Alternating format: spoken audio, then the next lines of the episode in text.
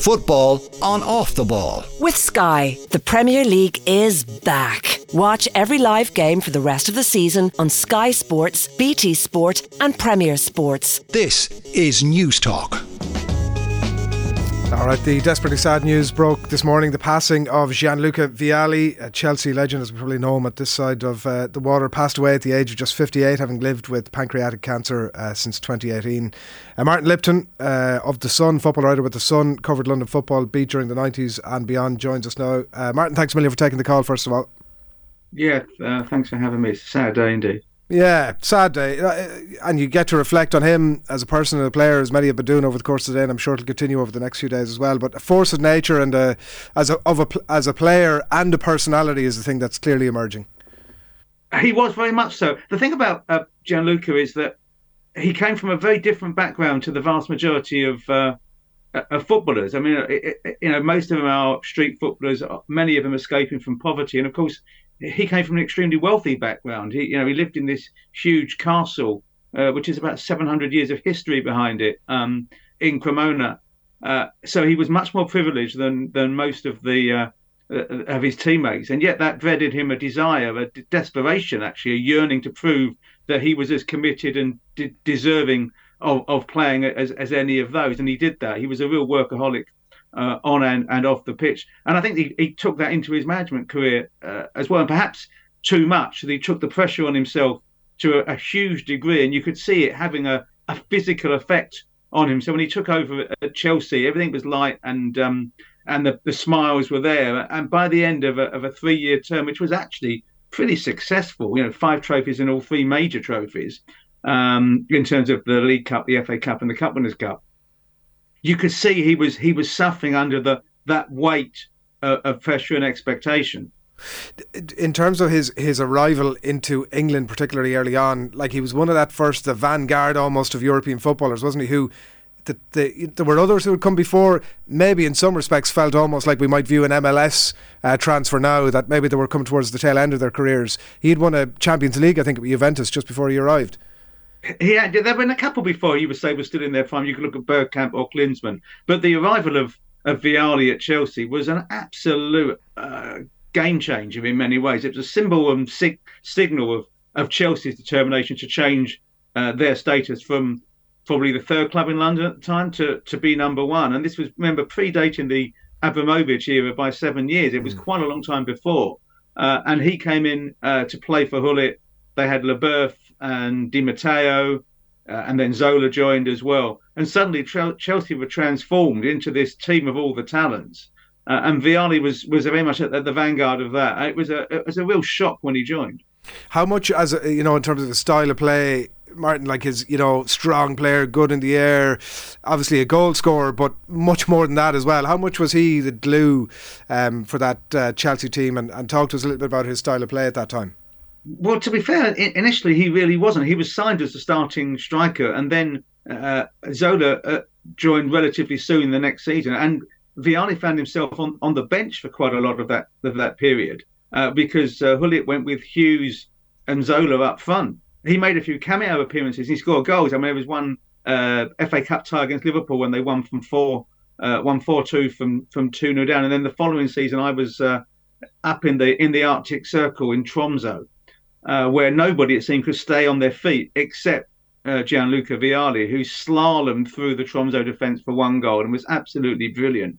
Uh, uh, uh, but he he he struggled to be as impactful a player as he wanted to be, and yet he had with him such a bearing, such a, a sense of poise and purpose uh, that he was perhaps more of a talisman than he realised himself. Yeah, and he he obviously uh, was it Gullit that brought him in. It was Gullit. Gullit brought him in, yeah, because Gullit had taken over uh, from Hoddle yeah. that summer. Hoddle went from Chelsea to England, and Gullit stepped up as uh, as manager. Uh, and they obviously had respect for each other as players and have played against each other in Italy. But their relationship, I think, it's fair to say, became somewhat strained relatively quickly. Hmm. What was that? What was that in relation to the to the very obvious thing that he, he wasn't getting a game, Martin? In your view, or was there something else? That. And also, I think that uh, they they've discovered they didn't have the same approach to life. Uh, it's as simple as that. I mean, they were both they both have respect for each other as players, um, but perhaps there was a the personal element wasn't there. Uh, a lot of those Chelsea players found or felt that Gullit was too aloof for them, uh, that he didn't speak to players who weren't uh, in the team. And there's one fairly well-known player who uh, got into a lot of trouble because he told me this and I wrote it, and I was a bit surprised when I wrote it. Um, and this player, you know, he's still in he's in the media now. He's well known. He would he would tell you he just he didn't feel wanted at all and felt that he was alienated. And this wasn't Vialli, but it was indicative of of that particular uh, period under under Gullit. I think Gullit changes the manager and, and changes the person as well since. But at the time, it you know, sometimes players and personalities don't mesh like it was around the time as well that the English game was changing as well, wasn't it? For the for the better ultimately. I mean, there was the Arsene Wenger uh, past years or whatever way you want to look at it. The the, the attitude to uh, to nutrition and training and to being a professional footballer was very much changing around that time. What was his? So what did he bring to Chelsea in that regard, if anything? From your recollection? a lot of fags. really? no doubt about that. Really? Um, I guess I think he was much more of the, the Italian model. I remember David Platt telling me that when he joined from Arsenal from, from Juventus, he couldn't believe that he didn't have an individual plan at Arsenal, whereas everyone at Juventus had a. Even then, they were tagged into um, computers and given us a, a, a, card telling them what their exercises were. Uh, and English football now, every player has got an individual program. They're all monitored up this was the very beginning of that. Uh, and Vialli brought that uh, Italian mindset. He'd been, you know, under Lippi at, uh, at, at Juventus. He'd been part of a of a very more um, professional in every sense setup, and he wanted to introduce that to English football at Chelsea. And like to smoke. He did indeed, yeah. I mean, uh, it's one of those things that you know he grew up in, in that environment. He he never hid the fact that he that he smoked six cigarettes and quite a lot of them. A lot of the Italian players do. I mean, you know, look at Ancelotti; he can't stop smoking. It seems to be a, a continental thing more than a, a, a, British thing, or at least was was. Players did smoke and still do, but I think fewer do now. A gentleman goal scorer was I saw him described by one source earlier. It was a very uh, moving tribute from Graham Souness on Sky earlier as well, um, who said he was a gorgeous soul and wanted to talk much more about him sort of off the pitch than than um, his attributes as a, as a player necessarily. What what are your recollections of Martin at that time? I mean, I don't know, was he you know, in terms of press conferences or post match interviews and stuff. What was your uh, sense or view of him at that time? I think what was what came across straight away was his empathy and warmth as a human being. He always had that. He listened to people. He had this slightly laconic way of speaking. Uh, he was reluctant to make give out too many hostages to fortune. He thought thought through every word, but it also meant that he meant ev- every word. Uh, so if he was critical of somebody, it was because he meant it. He really had thought about it and felt this was the time. But he didn't like to do that. He wanted to be positive about other people. He felt he had a nurturing role. Uh, and he also never forgot a face. I remember once uh, after he left Chelsea a few years, I was at Cardiff for a cup final, so it would have been, you know, early 2000s. And this bloke wearing a beanie hat came up to me and said, Why are you ignoring me? And I just said, It's you. I didn't realize it was you because he was hidden away. He wasn't show. It wasn't, you know, look at me, look at me. He was just and that was it. He had that warmth about him that he wanted to chat to people he recognised and people he liked. And if he liked you, if he recognised you, he would come and, ins- and instigate conversations. Now there aren't that many football people who do that.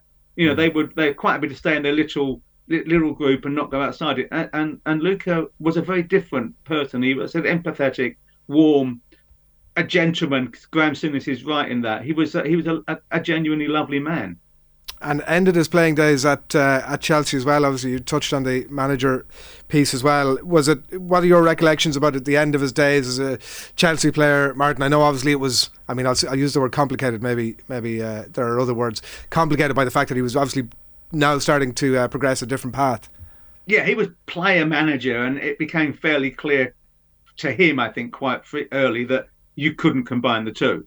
That he had to be one or the other, and he wanted. He, he could see the the writing on the wall for his playing days. So he was 33, 34 by now, that he was going to become manager. And, and he did that. And as I said, successful indeed. You know, they won the League Cup, which was a bit of a bounce when they when he first came over. But the following year, they won the Cup Winners' Cup, and then in 2000, the last Wembley FA Cup final, they beat Aston Villa. Di Matteo scoring the mm. scoring the goal uh, in 2000.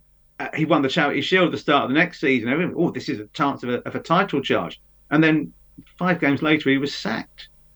With like, were they? Were, was he hoist by his own petard in some uh, regards? In the sense that that you know they'd obviously just won a trophy. He'd won loads of trophies. A run of. Did you say they hadn't won any game in, in the five matches? Yeah, it had a poor start to the season, which yeah. was a bit of a surprise because they spent some money. But no one saw the the sacking coming. He didn't see the sacking coming, as he as he admitted. He went. He thought he was going to be given a pay rise. He ended up getting the sack. But then that's Chelsea, and that was that was Ken Bates, and that was Colin Hutchinson, and they made a decision that it was time to move on. There was a little bit of, and there always is. There's always be friction in a dressing room. nothing can ever be smooth, and people were maybe uh, being a bit critical of him, and he bit back at that. That's just what happens in football, isn't it? We shouldn't be surprised by that the reverence he that the Chelsea fans had though didn't go away. Mm. They always had a, a, soft spot for him, and and rightly so. Yeah. And many of them look back with with genuine fondness, and they should do over what he brought to the club. He can easily feel hard done by. I mean, you can easily feel hard done by. That's the sort of thing that I think a lot of managers, uh, you know, particularly in the early parts of your career, and we see a lot of examples of it now, where you know you've done quite well, and then suddenly you, as you would view it, I think unfairly, uh, get the sack uh, it you know uh, the one thing that I was because ma- I'd totally forgotten about it, like majorly surprised about looking back at his career this morning, um, was just how it it and you touched on it earlier. He had this great success. He won five trophies at Chelsea. He's still the second most winning manager at Chelsea behind Jose. An incredible run over a very short period of time. Gets picked up for Wat by Watford for a year afterwards, and never becomes full manager again. No, that was the end of his managerial career. Uh, he decided that you know he, he he didn't need it anymore. I think I think the pressure did hurt him, and I think he felt they wounded by the end at Watford. You know, it ended up with quite a messy contractual dispute. So he, he went into TV punditry, into his various business interests as well. And of course, at the, the the end of his of his career in the last few years, he'd been working with his great friend from back when they joined Sampdoria, when they were at Sampdoria together. So 40 year friendship with Roberto Mancini uh, at Italy. Mm. And when he, Italy beat uh, England to win the, the Euros last last year on the Wembley site, if not the same pitch, where they shared the disappointment and frustration and angst of losing the uh, European Cup final to, to Barcelona 30 years earlier, they together shared that moment of, of joy and glory uh, against England by, by lifting the trophy on penalties. Is it too far a stretch, in your opinion, now, Martin? Just reading between the lines of a lot of stuff that you've said there about his caring for the players, almost his nurturing, I think was the word you used, uh, of the players at that time. That maybe he was a little bit ahead of the game. That that the game wasn't ready necessarily as it is now. I think it's much more of a player-led uh, environment now. Football. I, I think that's a fair argument, actually, that he would have perhaps had a longer managerial career if he'd been ten years younger um, in that the, the there was still a yearning for many clubs and boards for a sort of dressing room dictator. Now they still exist in some places, but far fewer. Uh, there's a couple of obvious examples that we've seen in, in you know, in the Premier League at the moment and, and, in recent years. But there's a lot more of that empathetic uh, manager. And you look at, you know, someone, the current inhabitant at, at, Chelsea. We don't know how long that will last for, obviously, but you know, Graham Potter uh, you can see him as being in the Vialli mould as a manager. Mm. Eddie Howe's done the same sort of thing at, at Newcastle. There's a lot more of that uh, understanding of the modern player rather than trying to browbeat players, as was the case and was accepted as as the norm for for for many many years. What was the nature of his? There was a falling out with Zola and Deschamps and a couple of other senior players, if I'm right. Was yeah, that tactics? Or? I mean, I said they, they, you always get that, don't you? Unfortunately, yeah. that you know, great players clash, great personalities clash. I, I, I think those Kisser made up time subsequently. It just didn't. There was a sense of, I think, within the squad that there was a degree of drift and inertia, and they didn't think there was uh, things going forward, and, and deputations were made to the board, uh, and in came Claudio Ranieri. Yeah, well, as you say, he made an incredible mark on not just Chelsea, but I think on English football, and uh, not to mention his time um, in Italy, which we which we will discuss in a little bit. But Martin, uh, appreciate the time today. Thanks a million for taking the call. No worries. Thanks a lot. OTB Sports Rugby. Some of the hype around Jack Crowley has been premature. He's played pretty well, but having him as the second coming of Christ seems to be a little bit aggressive. Subscribe to the rugby stream on the OTB Sports app now. Football on Off the Ball. With Sky, get more of the sports you love on Sports Extra with BT Sport and Premier Sports. This is News Talk. Very welcome back to Off the Ball. It's Adrian with you until 10. And uh, if you're with us before the break, you know, we've been discussing the sad passing of Gianluca Vialli this morning. If you're just coming out of your office this evening, the news that he passed away earlier at the age of just 58, having lived with pancreatic cancer since 2018. We were getting the English angle a little bit earlier on. We I wanted to get the view from Italy as well. So delighted to say a regular contributor on all things Italy, Paddy Agnew, joins us on the line now. Evening, Paddy. Hi, good evening, Adrian. Sad news, obviously, this morning. How has it been uh, reacted to so far in his home country? Well, uh, it's it's it's huge news, Adrian, because uh, Vialli, particularly after Italy's triumph la- uh, last year or two years ago, is now in the European Championships in England. Uh, you know, uh, is something of a national hero, and he's a national hero because not only was he a fantastic footballer and a fantastic football manager, but above all because uh, he made uh, a very public thing of his fight against pancreatic cancer. And, uh, you know, a, lot of people who probably wouldn't necessarily have paid an awful lot of attention to him or to football uh, became aware of him because he, you know, he was playing a prominent role uh, in Italy's uh, terrific European Championship win in the formation of that side and the preparation of that side and he was doing all of that while suffering from uh, pancreatic cancer and talking about it as well. He was he did a lot of talking about uh, cancer and work for cancer research. So, you know, he's he's a bit of a national hero. Can you talk us, take us back to the start a little bit, Paddy, if you will, But his, his upbringing and his entry into the game? A pretty untypical path, I might say, uh, into football.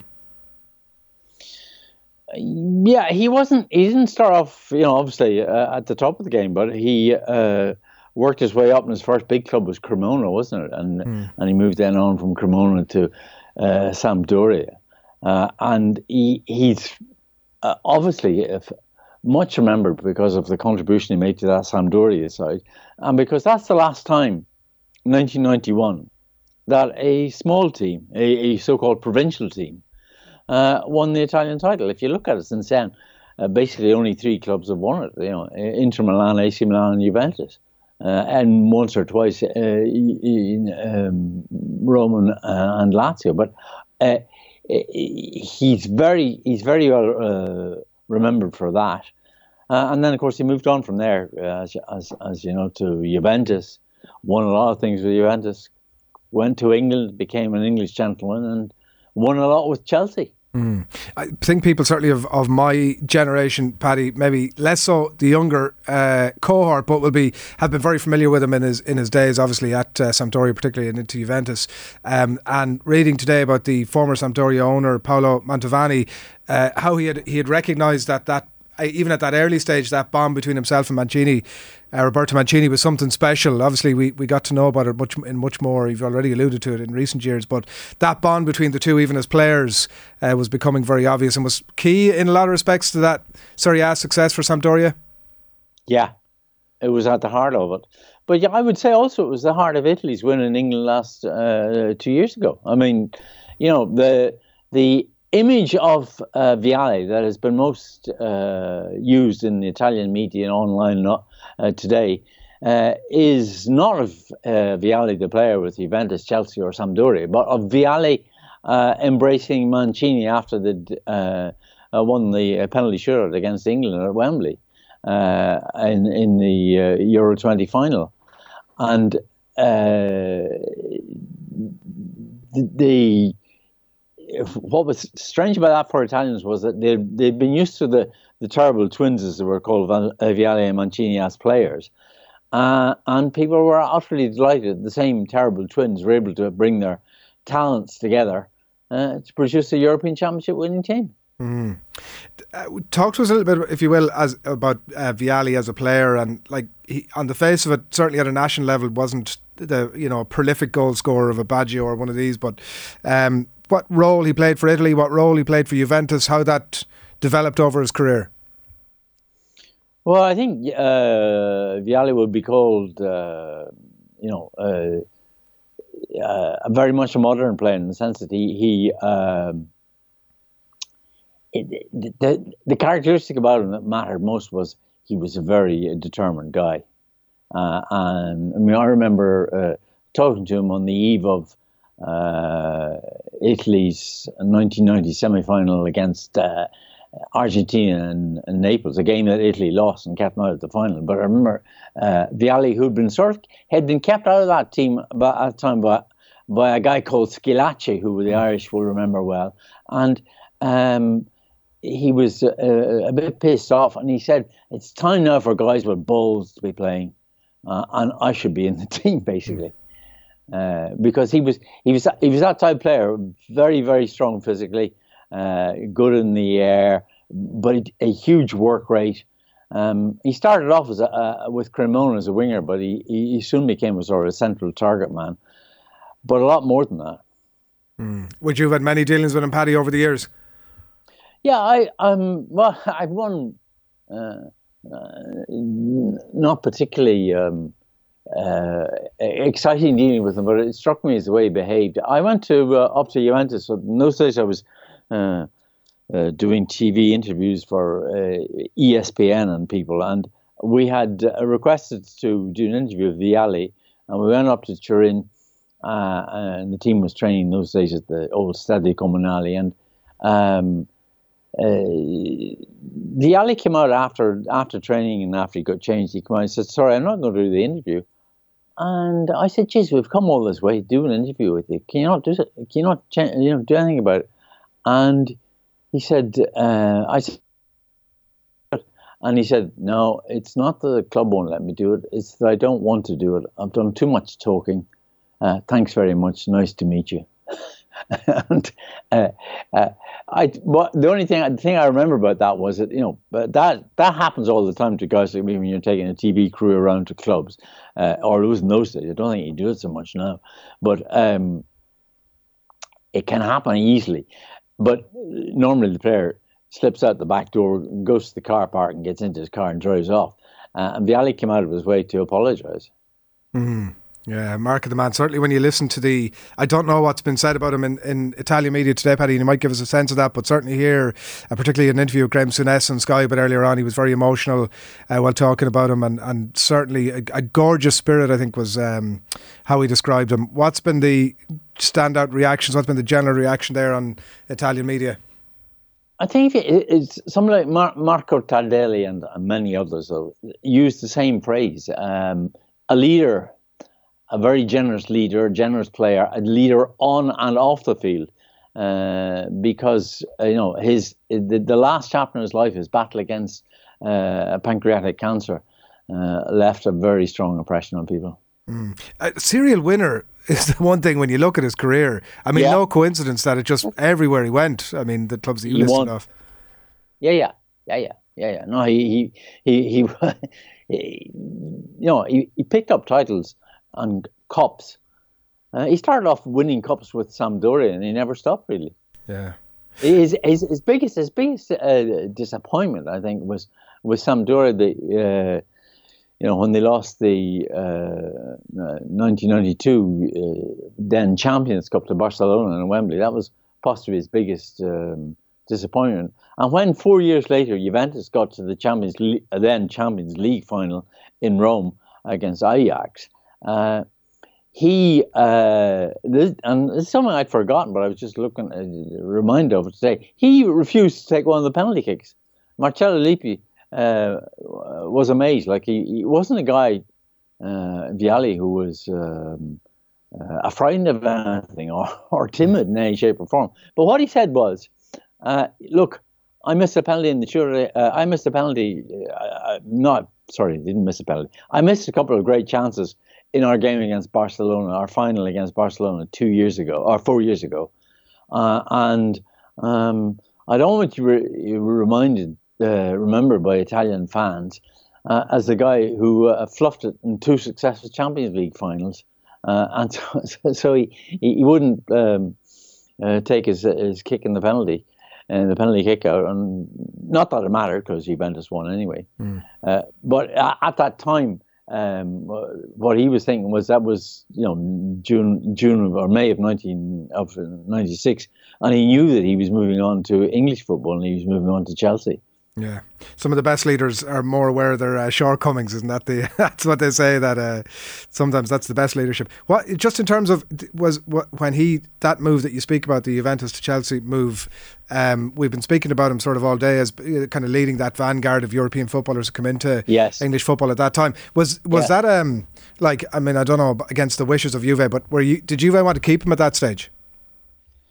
No, I think you know Juve and and Marcello Lippi in particular have a, a, a policy with a lot of players whereby they let them go pretty quickly on a lot of the good players because they just think all the time that players need new stimulus.